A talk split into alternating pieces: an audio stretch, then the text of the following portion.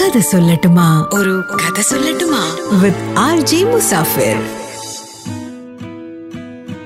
ഇത് ഒരാളുടെ കഥയല്ല. ആയിരത്തി തൊള്ളായിരത്തി എൺപത്തി അഞ്ചിനും തൊണ്ണൂറ്റി അഞ്ചിനും ഇടയിൽ ജനിച്ച എല്ലാവരുടെയും കഥയാണ്. അതായത് ലക്ഷക്കണക്കിന് കോടിക്കണക്കിന് ആൾക്കാർ ഉൾപ്പെടുന്ന ഒരു ജനറേഷന്റെ കഥ. നാളെ ലോകം കീഴ്പ്പെടുത്താൻ പോകുന്ന ഒരു യുണീക്ക് ജനറേഷനാണ് ഈ ആയിരത്തി തൊള്ളായിരത്തി എൺപത്തി അഞ്ചിനും തൊണ്ണൂറ്റി അഞ്ചിനും ഇടയിൽ ജനിച്ചിട്ടുള്ള ജനറേഷൻ എന്ന് പറഞ്ഞുകൊണ്ട് സാംബിയൻ ഇൻഫ്ലുവൻസർ ഇൻസ്റ്റഗ്രാമിൽ പോസ്റ്റ് ചെയ്തിട്ടുള്ള ഒരു പോസ്റ്റാണ് ഒരു രക്ഷയില്ല.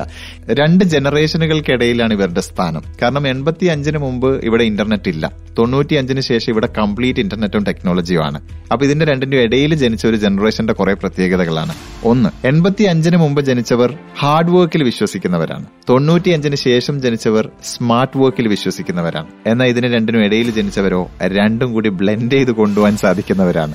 Radio T V Mario Nokia Samsung iPhone P S four tape C D D V D Netflix Snapchat emojis virtual reality ഇങ്ങനെ എല്ലാം കാണാൻ ഭാഗ്യം ലഭിച്ചിട്ടുള്ള ഒരു ജനറേഷനാണ് പിന്നെ ഈ ജനറേഷന്റെ ഏറ്റവും വലിയ പ്രത്യേകത എന്താന്ന് പറഞ്ഞാൽ ഈ ജനറേഷൻ ഒന്നിൽ കൂടുതൽ ഏകദേശം നാലോളം ഇമെയിൽ ഐ ഡികൾ ഉണ്ടാവും. അത് എന്തിനാണെന്നുള്ളതാണ് ഏറ്റവും ക്യൂരിയസ് ആയിട്ടുള്ള കാര്യം. ഈ ജനറേഷന് മുമ്പുള്ള ജനറേഷനെ തട്ടിപ്പ് സംഘങ്ങൾക്ക് ഇമെയിലിലൂടെ നിങ്ങൾക്ക് പണം അടിച്ചിട്ടുണ്ടെന്നൊക്കെ പറഞ്ഞിട്ട് പറ്റിക്കാൻ എളുപ്പമാണത്രേ. എന്നാൽ ശേഷം വന്ന നമ്മുടെ ഈ ജനറേഷനെ സംബന്ധിച്ചിടത്തോളം നാല് ഇമെയിൽ ഐ ഡികൾ ഉണ്ടാവും ഒന്ന് സീരിയസ് ആയിട്ടുള്ള കാര്യങ്ങൾക്ക് വേണ്ടിയിട്ട് രണ്ട് സോഷ്യൽ മീഡിയക്ക് വേണ്ടിയിട്ട് മൂന്ന് ഫൈനാൻഷ്യൽ ആയിട്ടുള്ള ട്രാൻസാക്ഷന് വേണ്ടിയിട്ട് നാല് സംശയം തോന്നുന്ന വിശ്വാസം തോന്നാത്ത ഇമെയിലുകളൊക്കെ ഡീൽ ചെയ്യാൻ വേണ്ടിയിട്ട്.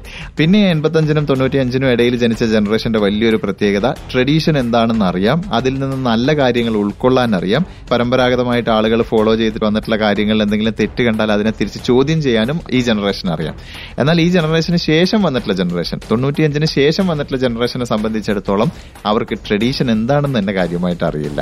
പിന്നെ ഈ ജനറേഷൻ എന്ന് പറഞ്ഞാൽ ഇൻഡസ്ട്രിയൽ ഏജിന്റെയും ഇന്റർനെറ്റ് ഏജിന്റെയും ഇടയിലുള്ള ഒരു ജനറേഷനാണ് അതുകൊണ്ട് തന്നെ ഇന്റർനെറ്റ് ഏജ് എന്താണെന്നും ഇൻഡസ്ട്രിയൽ ഏജ് എന്താണെന്നും നന്നായിട്ട് ഈ ജനറേഷൻ അറിയാം. അതുകൊണ്ട് ഈ ജനറേഷൻ ആയിരിക്കാം ഒരു പക്ഷേ ലോകത്തെ തന്നെ റൺ ചെയ്യാൻ പോകുന്നത്. കാരണം പഴയ ജനറേഷൻ ഇപ്പം നടക്കുന്ന ഈ ടെക്നോളജി ഇന്റർനെറ്റ് ഒന്നും മനസ്സിലാവുന്നില്ല. പുതിയ ജനറേഷൻ ആണെങ്കിൽ ഇത് എവിടുന്ന വന്നതെന്ന് അറിയില്ല. ഇത് രണ്ടും അറിയാവുന്ന ജനറേഷനാണ് ഈ എൺപത്തിയഞ്ചിനും തൊണ്ണൂറ്റിയഞ്ചിനും ഇടയിലുള്ള ജനറേഷൻ പിന്നെ ഒരു പോയിന്റ് എടുത്ത് പറയണം കേട്ടോ. ഇപ്പോ എൺപത്തിയഞ്ചിന് മുമ്പ് ജനിച്ചവരോ അല്ലെങ്കിൽ തൊണ്ണൂറ്റിയഞ്ചിന് ശേഷം ജനിച്ചവരോ അയ്യോ നമുക്കെല്ലാം മിസ്സായല്ലോ എന്ന് ചിന്തിക്കണ്ട. നമുക്ക് വേണമെങ്കിൽ ഈ പറഞ്ഞ ജനറേഷന്റെ ആറ്റിറ്റ്യൂഡിലേക്ക് ചേഞ്ച് ചെയ്യാവുന്നതും പഠിക്കാവുന്നതുമാണ്. ഞാനും അങ്ങനെ പഠിച്ചുകൊണ്ടിരിക്കുകയാണ് കാരണം എനിക്ക് ഈ ജനറേഷൻ മിസ്സായത് ഒരൊറ്റ വർഷത്തിന്റെ വ്യത്യാസത്തിലാണ്. അടുത്ത കഥയിൽ വീണ്ടും കേൾക്കുന്നതുവരെ ദസ് ഇസ് മുസാഫിർ മിലേങ്കി